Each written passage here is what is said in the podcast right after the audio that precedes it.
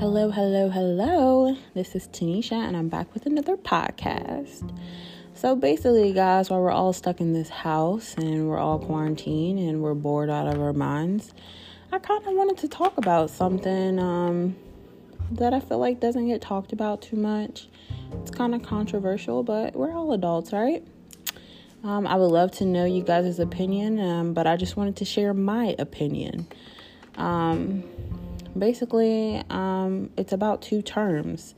And the two terms consist of terms that people may have heard of, um, and some may heard of one term more than they have heard of, about the other. But basically, I'm here to introduce to you what the two terms are and see if we can come to uh, some type of conclusion about the two. So, uh, the first term is well known. It's it's racism, and the second term is xenophobia. Now, as we've learned and we've heard about, racism is the hatred of other races. The the feeling of superiority over another race. And the word xenophobia is the fear of other human races. Um, and I'm going to say that one more time so you guys know that that's clear. Xenophobia is the fear of other human races.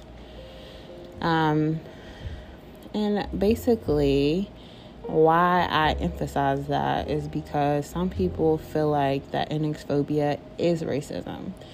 But to be quite frank, just because you're racist does not mean you fear another race there's been years showing that people who are racist don't fear the people that they've um, encountered with or they don't like um, due to them mistreating them and beating them. You you can't be fearful of somebody that you beat, if that makes sense. But um, xenophobia is the is the the fear of other people. And let me give you guys some examples. So, for instance, recently, COVID 19 spiked. Um, this pandemic has been really interesting, but um, basically, in um, a recent article, I it says that pandemics are not just medical, um, just a medical phenomenon, but it affects individuals and society on many levels, causing disruptions. And what I think that he's trying to say by that is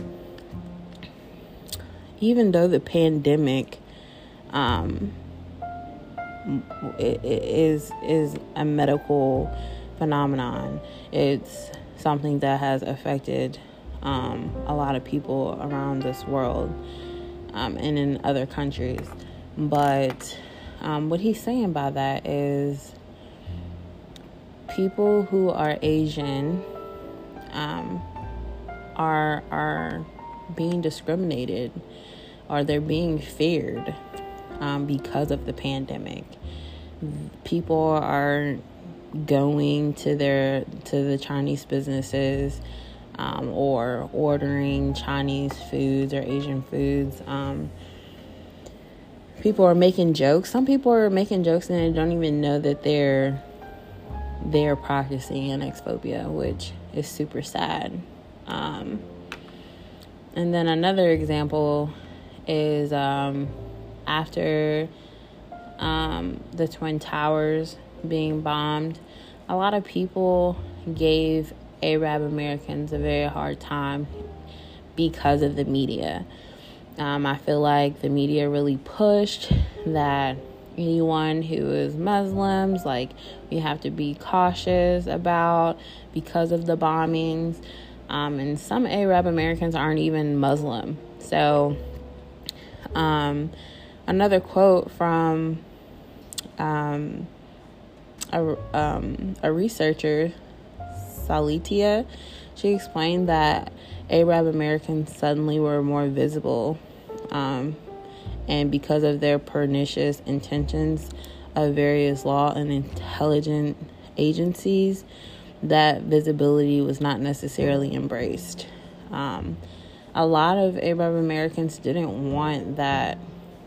They they didn't want that attention, and a lot of people gave them that attention, and it's it's hurtful.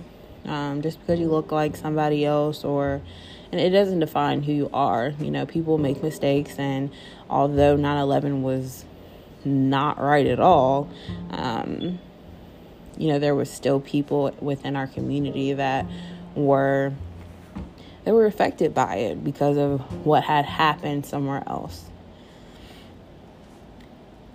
Um, and um, another an example is going to be the Black Lives Matter Act.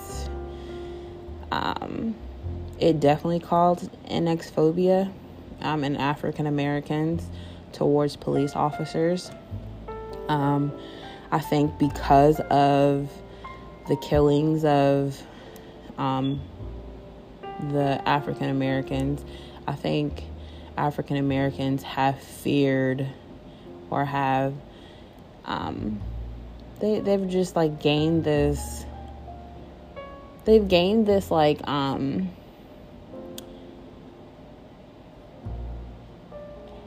fear um, in police officers whenever they're pulled over or there's a police officer in sight.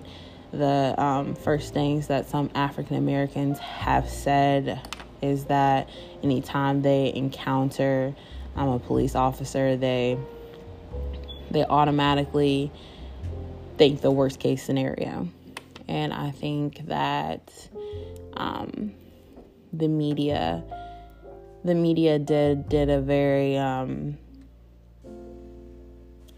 they basically just just like entertained it a lot. And it should have been entertained because you know a lot of folks were being killed when they were un- when they were unarmed but um, I think that we all have to take in consideration of of what's going on and why the people feel the way that they feel. Um, and it, it's it's different.